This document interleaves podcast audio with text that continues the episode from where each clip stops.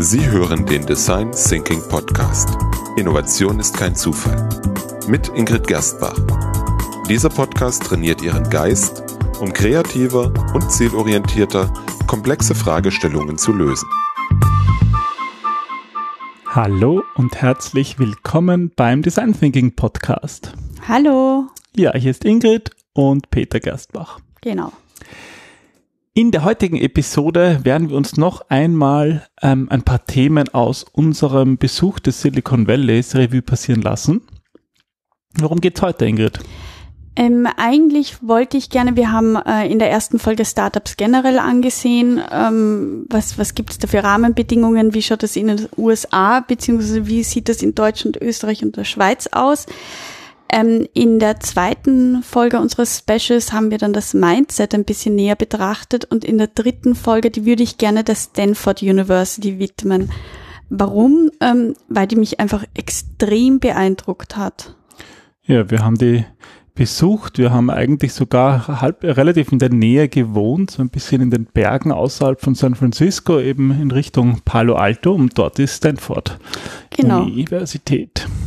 Genau, und ähm, also wir haben ja an der ähm, Universität Wien beziehungsweise Wirtschaftsuniversität Wien studiert und ähm, kein Vergleich. Ja, ich an zum der Technischen Campus. Universität Wien.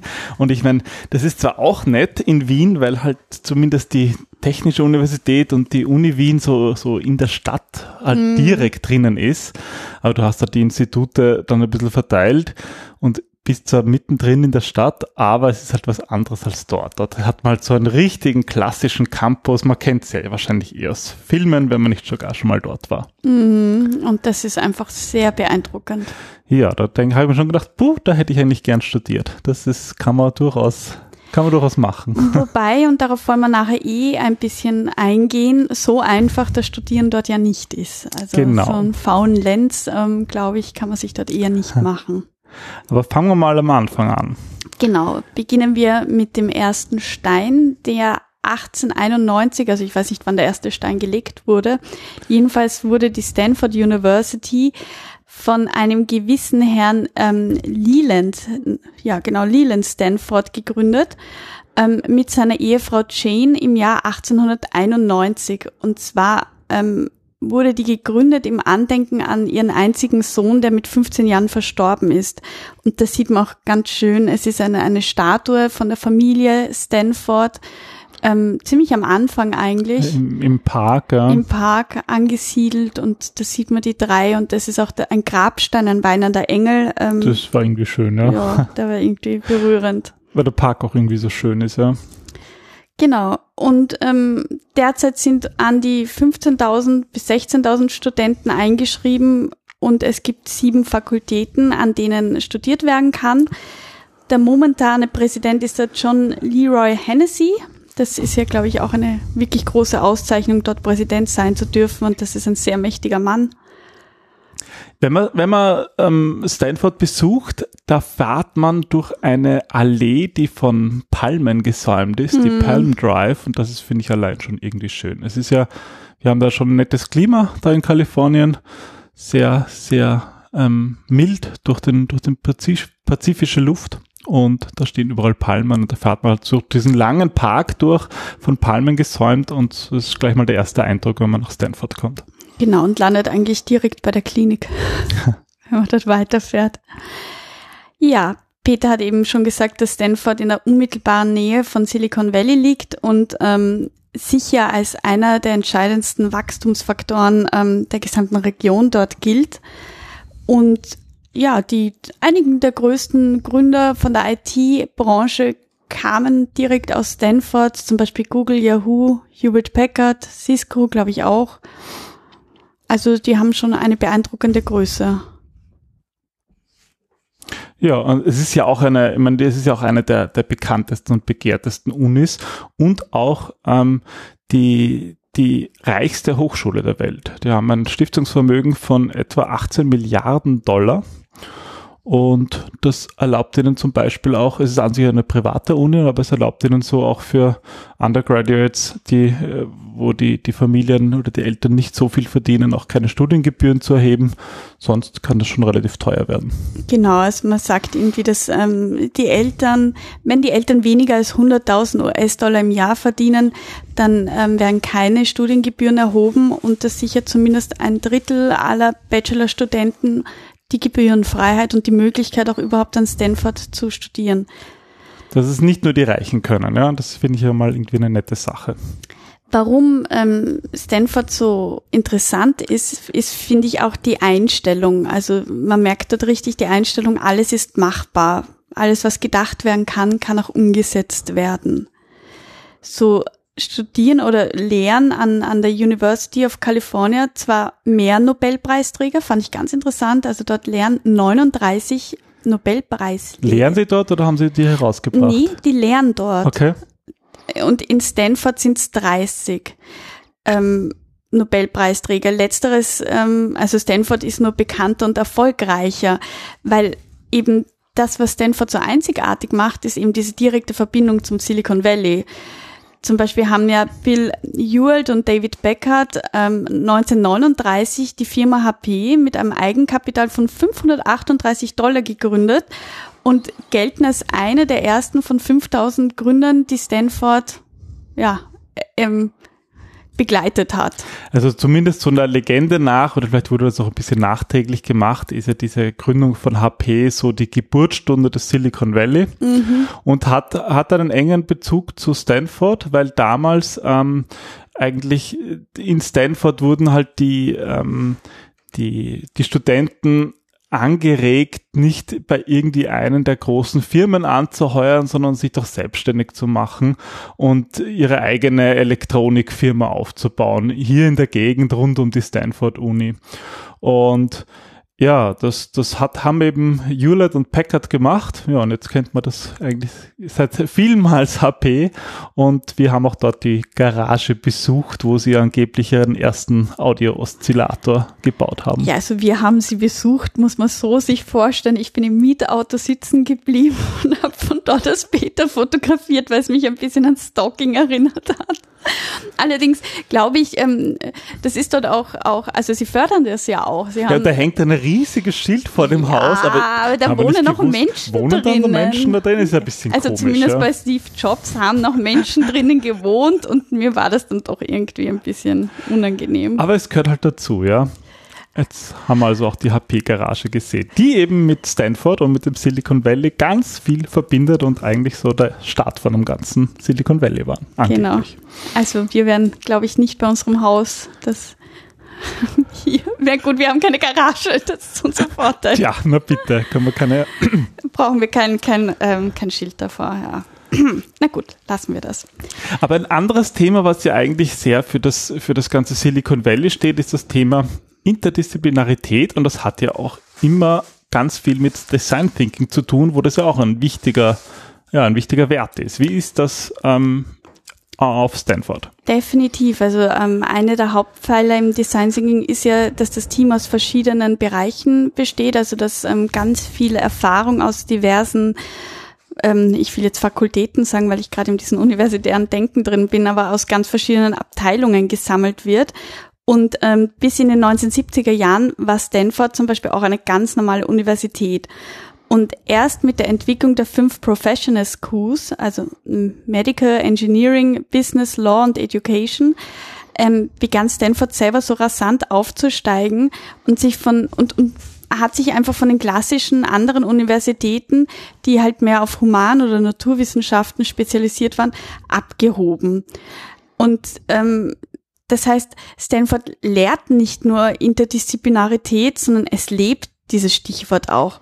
40 Prozent der Kurse sind Kurse der eigenen Schule. Also wenn du zum Beispiel ähm, Ingenieurwesen studierst, genau, dann ähm, legst du aber eigentlich mehr als die Hälfte deiner Prüfungen in einem ganz anderen Fach ab.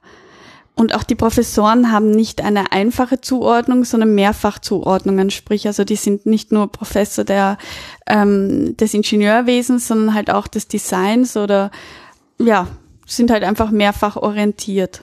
Ja, bei uns kann man das doch manchmal erleben, dass man ein bisschen so zum Fachtrottel ausgebildet wird. Und, und dann meistens woanders noch zum Arbeiten beginnt. Ja, ist ja ganz normal, dass man nicht wirklich oder oft nicht in dem Bereich ähm, ja, arbeitet, in dem man dann studiert hat. Also das erleben wir zumindest immer wieder und das, ja. Ähm, und das passt ja auch das haben wir auch im Design Thinking gelernt, dass das einfach hm, ganz wichtig ist und freuen uns, das auch immer weitergeben zu können. Mhm. Apropos Design Thinking, wir haben natürlich auch die D-School besucht, also die, wo eigentlich auch Design Thinking gelehrt wird an Stanford. Ja. Und da hast du eh schon erzählt, in, ich glaube in einer vorigen Episode, dass dir das immer gefallen hat. Gerade dort waren natürlich so, so Schilder, ähm, wenn, tu's einfach und, und denk nicht so lange nach. Und das, da haben wir auch ein Foto gemacht. Zum Beispiel, wo der Ingrid vor dem Schild steht, the only way to do it is to do it. Ja. Mit ne, einem großen Grinser. Also wir, wir haben viel Zeit dort verbracht, auch viel dort ähm, gesprochen und ähm, was ich ganz spannend fand, war einerseits, dass ähm, wir haben die D-School nicht sofort gefunden. Ich glaube, das war auch meine Erwartungshaltung, dass ich, ich weiß nicht, was erwartet habe, vielleicht auch ein Riesenschild. Und das ist aber eines von ganz, ganz vielen flachen Häusern dort. Und wir haben uns durchgefragt und eigentlich kannte niemand die Disco. Obwohl wir direkt davor gestanden sind. Ja, wir sind, glaube ich, im Kreis gerannt und eine Professorin, die, die hat ihm die, ja, sie hat das schon einmal gehört und die hat uns dann zum, zum ähm, Rezeptionisten geschickt und der hat uns dann, glaube ich, ein bisschen weitergeholfen. Also das, das war ganz spannend. Ich habe mir da weiß Gott was vorgestellt und dann hat eigentlich niemand vor Ort die Disco gekannt. also relativ kleines, schon, aber kleines Gebäude eigentlich, wie ja, alle war dort. Halt ein ja. zweistöckiges Gebäude Gebäude. Mein erster Weg führte mich dann zur Toilette, die, ich weiß auch nicht, warum ich mir die so super vorgestellt habe. Sie war rosa, also das fand ich schon cool, die war ganz pink. Aber ja, halt eine Toilette, eine ganz normale. Nichts besonders Aufregendes dort.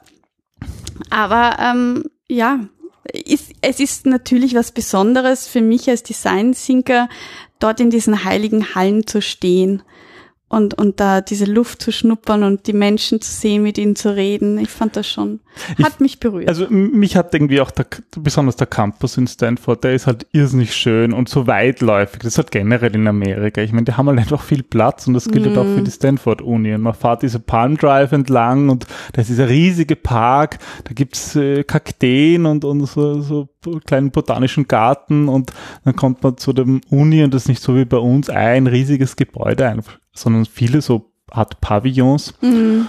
Und die Leute sitzen draußen auf den Bänken, weil es irgendwie warm genug ist, auch noch am Abend.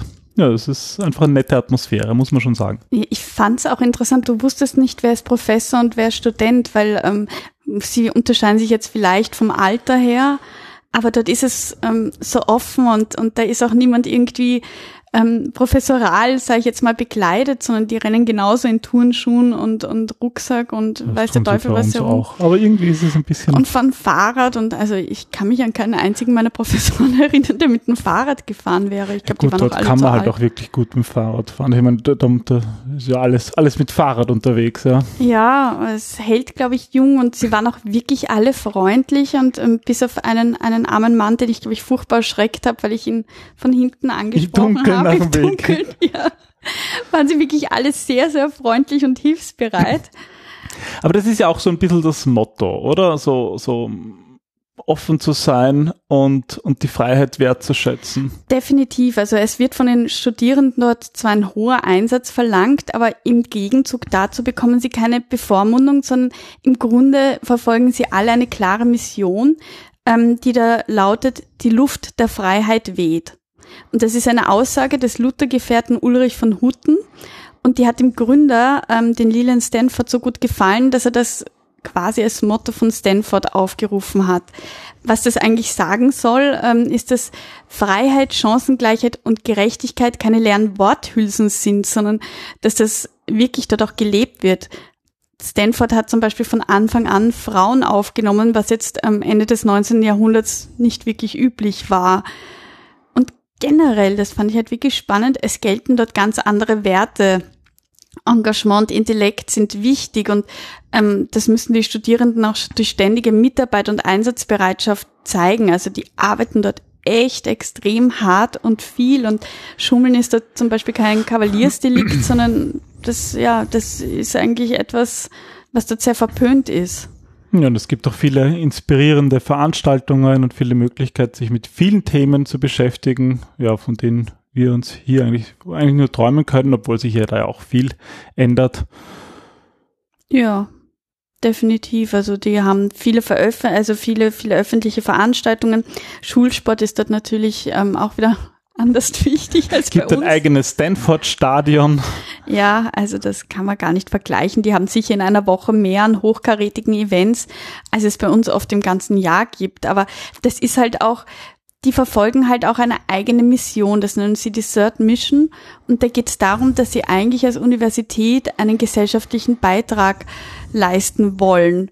Also die engagieren sich auch stark politisch und ähm, halten viele öffentliche Vorlesungen ab und, und ähm, viele kennen vielleicht auch das Video, wo Steve Jobs ähm, die Abschlussrede an der Stanford University gehalten hat. Also die achten Ah, das müssen wir auch verlinken, ja, das finde ich sehr inspirierend.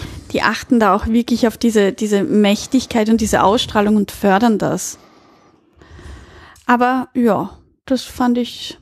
Dir hat besonders das gute Wetter und die Palmen gefallen, gell? Ja, also ich meine, ich finde die, die das Innen war natürlich auch spannend, aber einfach diese Atmosphäre finde ich, die, da, da passiert auch viel von dem studentischen Leben außerhalb.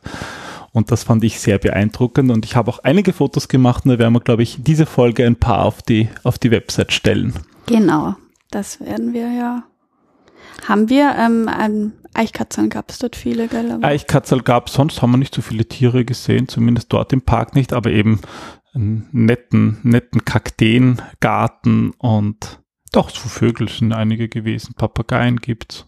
Ja, ich fand das nur ganz spannend, weil ich als ähm, Träger der Kamera ausgewählt wurde und Peter kurz gemeint hat, er, er geht dort nur kurz hin und macht ein Foto und ich habe mich umgedreht und dann warst du weg und das ist so weitläufig dort, dass ich glaube, ich habe dich eine halbe Stunde gesucht, weil das irgendwie so, Ja, ich wollte ein schönes Foto vom Palm Drive machen, ist mir auch gelungen, wobei, ja, ja, Palm geht auch. Drive war nur ein bisschen weiter weg. das ne? war dann weiter weg, als es irgendwie auf der iPhone-Karten-App ausgesehen hat. Ja. Tja, dort ist alles ein bisschen größer. Ja, also schaut euch ein paar Fotos an ähm, und wenn ihr mal in der Nähe von in Kalifornien seid, dann besucht einfach die Stanford University, ist wirklich sehenswert. Genau, und ähm, öffentlich ist sogar die D-School ähm, besuchbar. Jeden Freitagnachmittag, glaube ich, machen sie Führungen. Wir haben eine extra Führung bekommen. Aber ähm, ja, definitiv ein Besuch wert. Ganz nette Leute, wirklich sehr offen, sehr freundlich. Und ähm, ich glaube, wir waren sogar mehrfach dort, gell? Ja, einmal am Abend, ja, wo du Einmal- den armen Studenten erschreckt hast. Ich du machst so, als wäre ich irgendwie aus irgendeinem Gebüsch gesprungen und hätte Huch gemacht. Wir haben ihn einfach nur Nach dem angesprochen Weg gefragt. hinten. Gut, ja, dann lassen wir das hier mal. Ah, na gut.